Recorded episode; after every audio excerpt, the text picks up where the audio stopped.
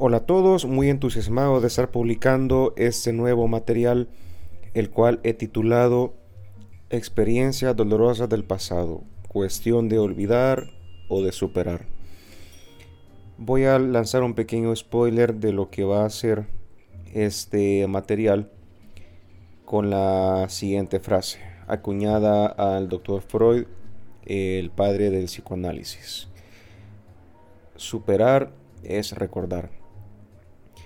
Personalmente, pienso, todas aquellas experiencias que en algún momento atravesamos, ya sea cuando teníamos 5 años, 10 años, 15 años, 23, 24, 30, 40, 90, etc.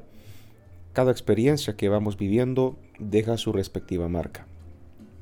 Por ende, no es algo creíble decir que cada cosa la vamos olvidando.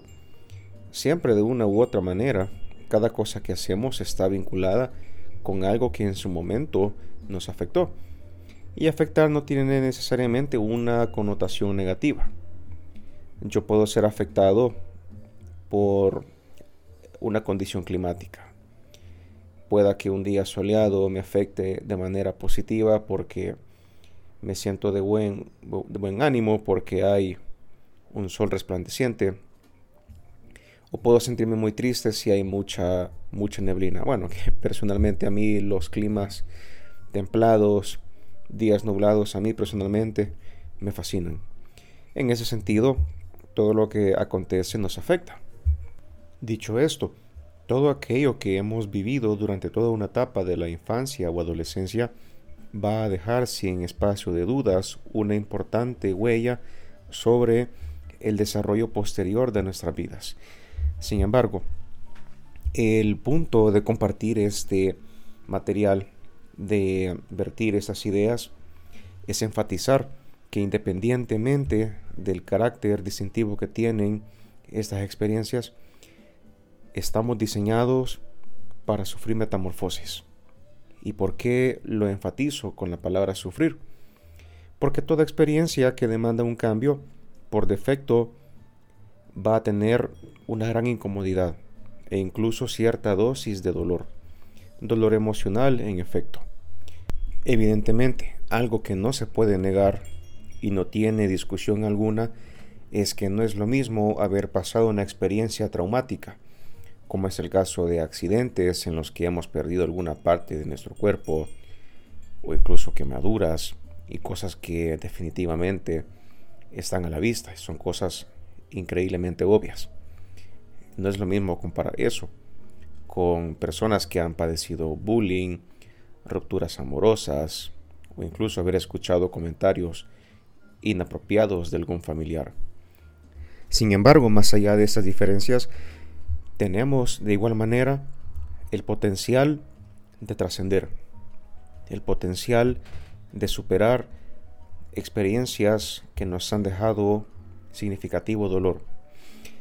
Y evidentemente, trascender no significa olvidar. Trascender significa simple y sencillamente tener esa fortaleza del carácter para regresar a ese punto o a esa ubicación donde asustan. Es saber que abajo de la cama nunca existieron monstruos. Y en realidad lo que sí hubo, lo que sí tuvo su lugar, fue una experiencia nefasta, una experiencia traumática, una experiencia dolorosa, para la cual estamos diseñados para arreglar. Y quiero ser muy claro, quiero ser muy preciso con esto. No significa que el volver a recordarlo no duela o que no genere cierto malestar. Lo que sí se puede hacer es asimilar ese recuerdo y saber lidiar con ese toque de frustración que nos deja.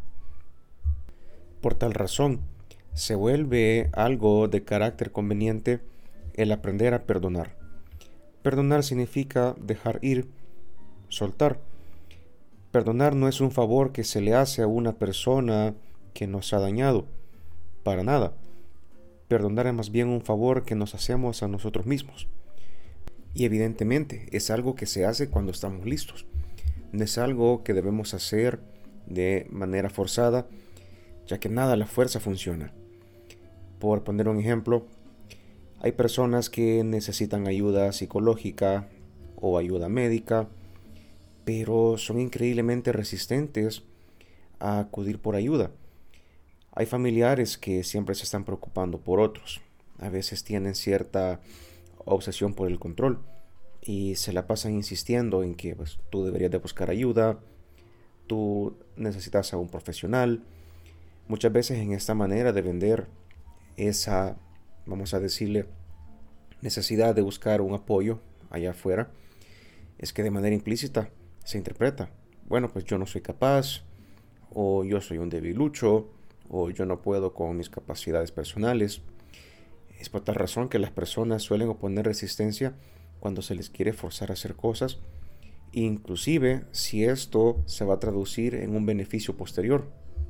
Con todo, dejar ir, soltar, dar el paso siguiente, significa que hemos dado por hecho que una experiencia ha tenido una conclusión o un ritual de cierre. Y una vez que algo le hemos dado su conclusión, estamos listos para saber qué es lo que sigue a continuación. Hagamos cuenta y caso en una metáfora que estamos escribiendo un libro. Tarde o temprano, el capítulo que estamos escribiendo tiene que concluir para dar paso al siguiente. El capítulo que viene tiene que venir reforzado con estos aprendizajes. Ya sabemos cómo redactar, mejoramos dónde colocar punto, dónde colocar una coma. Obviamente, a sabiendas de que esta metáfora es un tanto limitada como cualquier otra. Pero el punto, en efecto, es hacer que lo que se venga tiene que mejorar lo que en algún momento fue.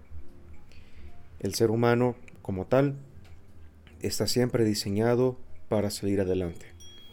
Y eso te incluye a ti, al que me está escuchando. Quiero que sepas que toda experiencia tiene un principio y un fin. Espero que este material sea de tu utilidad para la vida práctica. Nos vamos a estar escuchando hasta el próximo podcast. Feliz día.